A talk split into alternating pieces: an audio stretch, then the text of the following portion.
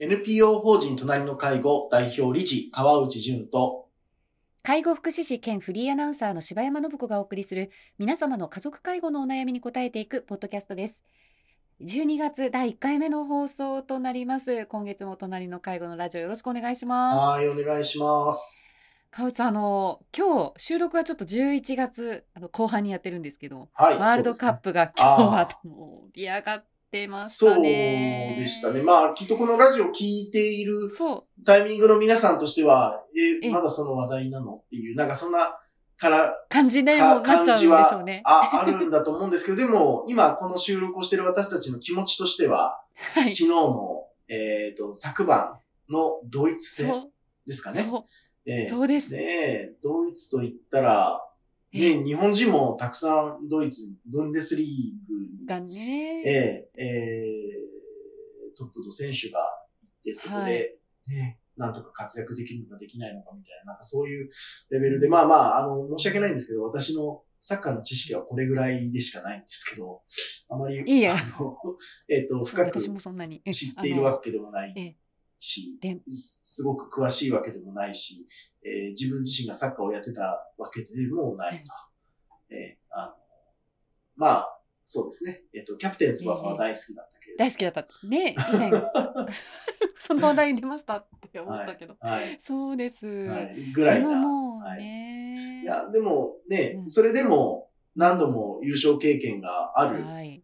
ドイツ。本当です。で、あの、うん逆転して勝つことができたっていうのは、まあ、大変、ねす素晴らしいとかっていうとあれですけども、大変感動的な、はい、うん試合だったなって思いながら、また、で次の試合が、まあ、きっとこのね、聞いてらっしゃる方はもう次の、はい。えーそうですね。もう予選突破して、え あのみたいなところになっている予定ですけど、ええ ええ。で、ね、あの、決勝リーグどこまで行くんだみたいな、はい。そういう話題になってるといいなと思うんですけど、まあこればっかりはね、ええ。勝負事なので、うん。どうなるかわからないはい。なとは思うんですけど、まあでも、はい、大変盛り上がった夜だったかなと思いました。本当にね準備してきたことがっていうね本当にいあろんな選手の言葉そう、言ってましたね。はい。ね。おっしゃってましたね。そうね。ね。なんかあの、サッカー選手特有の、ななんて言うんでしょう、強気な発言うん、が、こう、うん。なんとも、日本人の、そうですね、えー日本人離れしたメンタリティというか、うん。なんかそういうものを生んでいくのかなとも思ったし、まあまあ、またそういうメンタリティでないと、うん。あ、あの中では生き抜いていかれないっていうことうん。なんですかね。あの、まあ、試合見ても、すごい激しいぶつかりと、うん本当ですね。ね、日本人ってやっぱり体格差が相当あるある。ある中で、ねとええ。ねやっぱ欧米のねああいう選手たちは本当に大きいですもんね長身で。うん。でもね本当信じきってねなんかやっぱ自あ分も仲間も信じきって、あいいう強さってね。いや久しぶりにこう本当に明るいああ、はい。あのいい朝を迎えたなって感じでしたああ、そうですね。うん。うん。本当に、あの、はいい、いニュースをええ聞く聞くことができてよかったですね。うんうんよかったですよね。はい。ということで、まあ、あの12月ということでね、あのもう今年も最ね師走うん迎えてっていう時期になってきてい。、そうですね。またね、まあちょっとまたコロナの方もちょっとやっぱりまた増えてきているかなっていう、はい、そちらはまあもうね、あの行動制限とかはないけれども、また年末年始ね、あの規制がどうとかその辺の時期にはなってきましたね。そうですよね。うんまあ、何度かこういう波を繰り返しながら、ええ。こう、なんていうんでしょうか、コロナとの付き合い方うん。をきっと私たちが獲得していくっていうことなんだろうし、まあ、ええ。きっと、ななんとも言えない、こう、社会の分断みたいなものが、このウイルスによって起きていく、この経験を何かに活かせるといいなぁと、まあね、一応こういう人の支援の仕事をしていると、うん余計に思うし、また、そうですよね。そのうん。ね、コロナって、ななんですかね、えっ、と、ご高齢の方が、はい。えー重症化しやすいはい。ということも言われていて、ええ。まあね、ご高齢の生活にも影響があるだろうし、またそれを見守っているご家族にもいろんな負担はかかっているんだろうなとは思うんですけどね。でも、えーんなんとも難しい方なんでしょうけど、少しこう、えーし死というか、うん。死、えーはいまあいい言い方かどうかあれですけど、死生観みたいなものはい。はい。生死の。はいはいええはい、はい。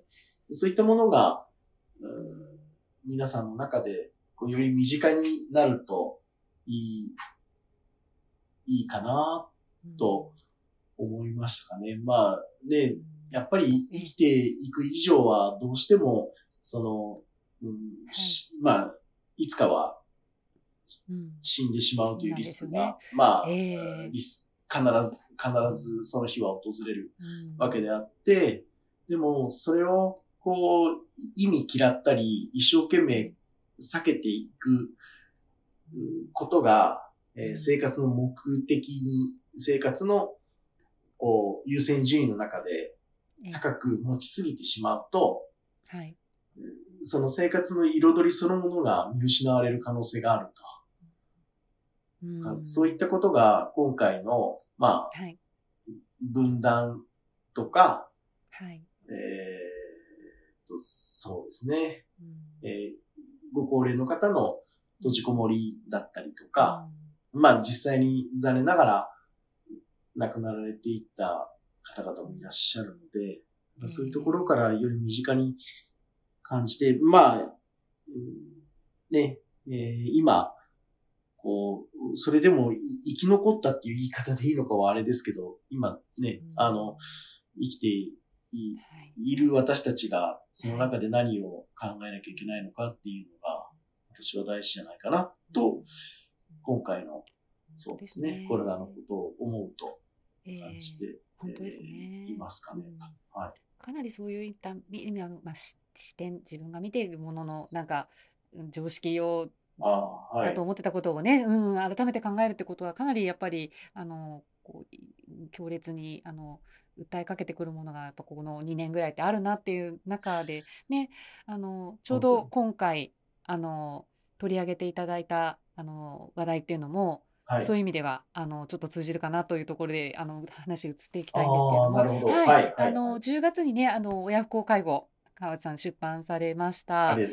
がそれも今あの日経ビジネスさんの方であのウェブサイトであの連載を持っていらっしゃるんですけれども、はい。えー佐々木淳先生ですね。あの、はい。今在宅医療では本当にエキスパートと言われている、えー優勝会の理事長の佐々木淳先生とのあの対談が今回あの今き掲載されています、はい。えータイトルが「年を取ったらハンバーガーうん。老後も介護も常識を疑え」というね あの本当に記事ねで。ねいやー佐々木先生あの在宅医療のエキスパートが教える「年を取ったら食べなさい」っていう本を出版されて、うんなんかこの川内さんの本となんか通じるこメッセージを あの勝手に感じてたんいですけれど。もやいやいや、あの、もうね、私も、なんか勝手に、えー シンパシーを一方的にですね、感じて、えーいて、で、実際、あの、対談の日を迎えて、はい、うんもうね、そう、ここまで来たらというか、実際、うん。あの、うん優勝会さんのオフィスで、はい、あの、佐々木さんとおは話い。をしたんですけど、ええええ。もうここまで来たらもうなんかうん、包み隠したりとか、相手に気を使って、なんか自分の本心を言わないとか、なんかそういうことは、まあ当然、ね、これだけの人の生き死にに向き合ってこられてる方なんで、ええ。もう簡単に見抜かれるだろうし、ええそれはそれで逆に失礼だろうなと思ったので、もう、えっと、包み隠さず、ええ、ええ、気を使わず、いや、私こう思うんですけど、うん。そうでいすね。話を したスら、トいやそうだよね。って、うん。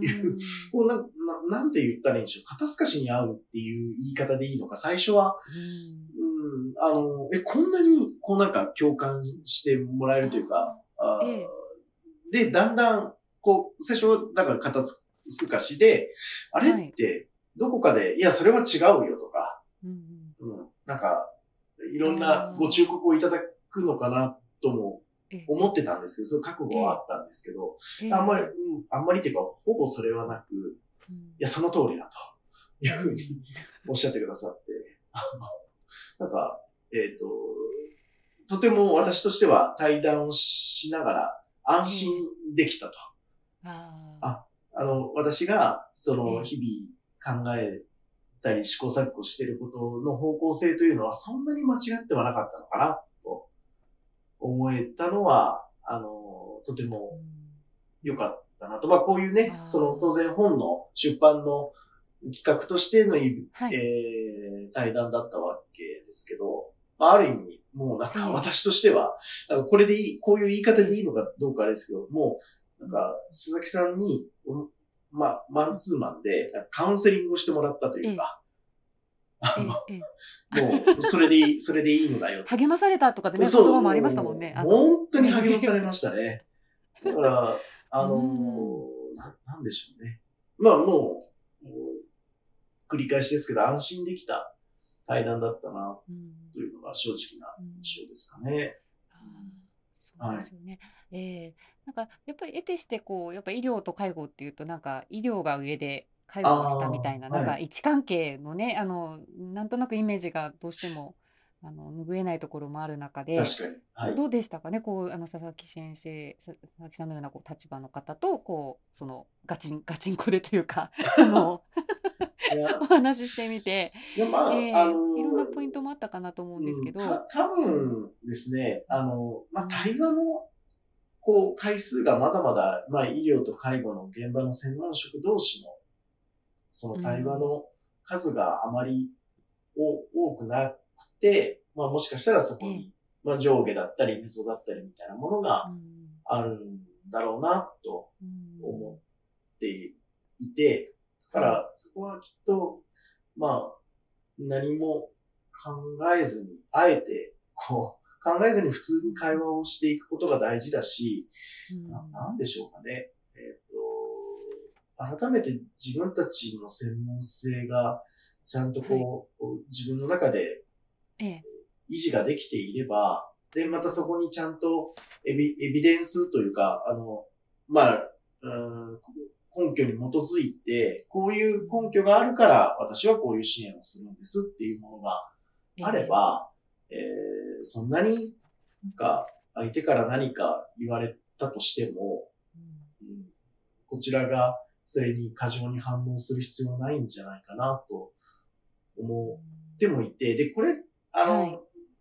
そうですね、ラジオ聞いていただいている方々にとっても同じだろうなと思っていて、まあ何かその、お医者さんにはい。言われたことをあまりにも深く受け取りすぎてしまって、いや、お医者さんがこう言ったからもうこうするしかないんですっていう判断が果たして本当に正しいかどうかっていうのは、もっとこう広い視野で見ていただいてもいいんじゃないかなとも思うんですよね。それは、あの、鈴木先生と鈴木さんと話してて、なんか強く感じて、やっぱりこう、医療サービスというものをどう私たちはえーうまく活用させていただくのかということが大事なのであって、えーはい。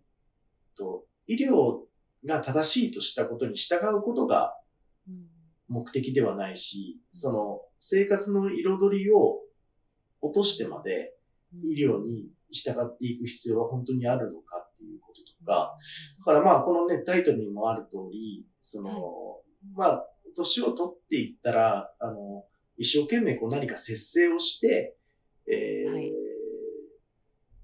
体に良いことをしなきゃいけないってうん。いうのは、うんい医学的には正しそうだし、えーと、誰からも文句も言われないのかもしれないけど、うん。でもその人一人の、おその人らしい生活みたいなものが、えーもしそれで阻害されていくんであれば、何か、こう、やはり目的と手段がうん。逆になってしまってるんじゃないかなと思ってて、いや、だから、より、よりよく生きるために、まあ、医療も介護もあるのに、うん。なんか、その、えー、より良き、その、治療のために生活を捧げてしまうのは、うん。まあ、それは実は介護もそうなんですけどね。ええ。えーいより良い、まあ介護の場合はでも、なんか生活に寄り添ったことをするのが、やはり目的なので、えーまあでも、どうだろうな、私たちが介護しやすいような利用者さんになることが正しいっていうわけでもなくて、そうそう、だからこの前もそう、あの、ある、えーその、夫を見送られた、あの、お母様、奥様がええ。いて、いらっしゃって。え、相談者さんは、えっと、娘さんであ、えっとはい、娘さんがご相談に来られていて、で、お母さんと一緒にお父さんを見送ったと。で、その、えー、お父様が亡くなられた後の介護相談で、で、わうん。お母さんが、その、私はうん。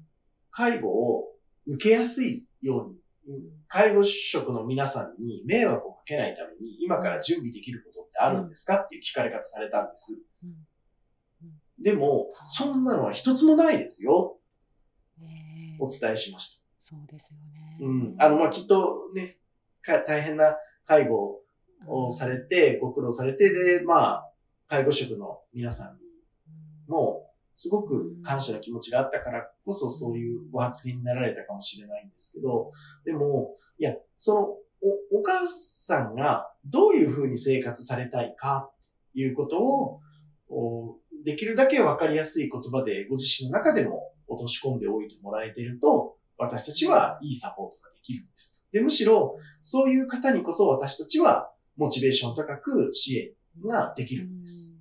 だから、えー本当に、えっと、そういったお気遣いをいただけるんであれば、あの、例えば、確かその方おっしゃってたのは、その、ダイエットした方がいい、いいんでしょうかとか、なんかこの、え、体が軽い方が、あの、あ移動の時に楽ですよね、みたいな話があったんですけど、いや、だから、そう、そういうことじゃないんですと、お母さん。あ。違違う、そ、そこじゃないんです。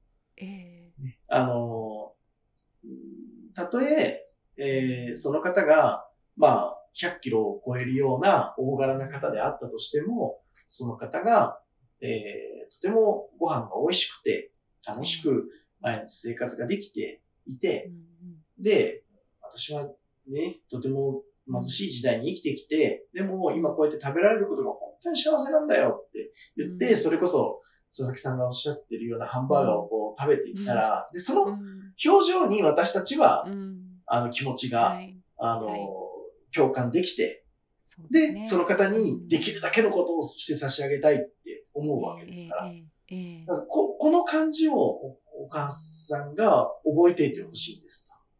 で、こういう風な信頼関係をですね、えー介護職の方と結べたら、きっと、えーいいケアになるし、えー支えさせてもらった介護職の皆さんも、とても、うん自分の仕事に誇りを持てると思うので、だから、あの、私たちに合わせるようなことはしないでください。お願いをしていたのを今急に思い出しましたけど、なんかこれもやっぱりお互いの対話がまだまだ必要なんだろうなって思っていて、まあ、この話は、その、えーっと、医療と、その、介護が必要な親を持つ子供たちがどう対話するかっていう話も重要だし、はい、で、まあ、当然、えーっと、私たちのような介護職が、えーはい。医療のお世界の皆さんとどう対話するのかっていうこともそうだし、いえーっと、その、ご本人やご家族が我々のような介護職や相談を受けるような人間とどう対話するのかっていうことも大事だし、それをなんとなく佐々木さんと話をしていて、うん。うんあ改めて大事なんだなと思ったし、やっぱりその人らしい生活をええ。どう支えるか、あでしかないだろうなと。だからなんか変にた正しさとか、うん。えー正解をえー一足飛びに考えていくような、なんかそういう考え方をしない方が、うんあの、いいはい。介護体制や、まあ当然いい信頼関係にもつながっていくんだろうなっていうのを、うん、あの、本当にこう感じることがうん。できたので、いやーだから、はい。あのね、ええ。まあ中にもありましたけど、はい。親の死をどうやって穏やかに受け入れていくのかみたいな。うん、ありましたね。こういうことって、えなかなか深いテーマではあるなと思うんですけど、えはい。うんそうですねうん、でも、ご家族の中だけでやる必要もなくて、うんええあのーまあ、私たちのような専門職も含めて、まあ、はい。もっと言えば、できれば、いろんな、あの、地域のサポートをしてくださる皆さんと、はい。はい。こう、一緒に見送れたらいいんじゃないかなとは思うんですけど、まあ昔はそういった地域のつながりみたいなものがあったんだけれど、今はなかなかな難しい時代に入っているのは、これもしょうがなくて、でも、そんな、なんか、こう、孤立社会？はい。はい。無縁社会みたいな、なんはいかそんなことを言ったりするみたいですけど、でもそんな中でもできることもあるし、まだうん全部諦める必要もないんだろうなとは思うので、なんかそう、そういう勇気をもらったというか、あはい、うん。あの、佐々木さんから、いや、あの、こ、これでいい、いい、いいのだなというか、えなんかえ同じことを言ってたあれですいやーはい、そんなふうに思のいました。ねはい。でもこの記事ねあのまあ皆さんにもぜひ読んでいただきたいんですけど、あはい。さんがそのやっぱりこうお仕事柄ねいろんな方にそのご家族関係のところにこういここう言葉を発していくことに ちょっとはい。ね、ご自身がいいこれで本当にいいのかなってねちょっとこそう余計なおせっかいしてんじゃないかなっていうのを、ね。あの佐々木さんとねあの話されてる部分があって。はい。そこすごく読んでる時にやっぱりああ今のねお話やっぱりこう伝え合うあのいうまくいかないことの方が多いんですよみたいなことで、うん。佐々木さんもおっしゃってるんですが、でもでも言うっていう伝えるっうんていうことの大事さみたいなことをそうですね。うーんこう、大事だね、なって、ええ。お互いがあんまりこう、えうん。まあ当然社会的なはい。立場があって、はい。えーの距離感は当然持っていくべきなんだけれど、でも、ええ。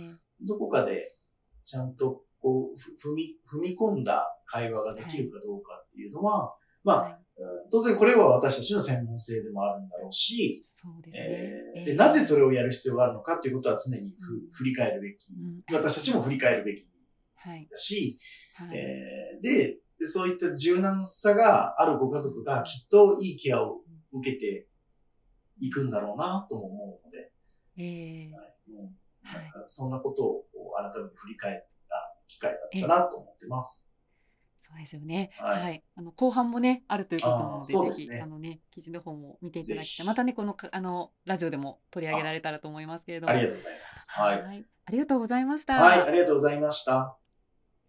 皆様の家族介護に関するお悩みを募集しております。ラジオネーム、年齢、性別、家族介護のお悩みをラジオアットマーク老人介護ドットコムまでお送りください。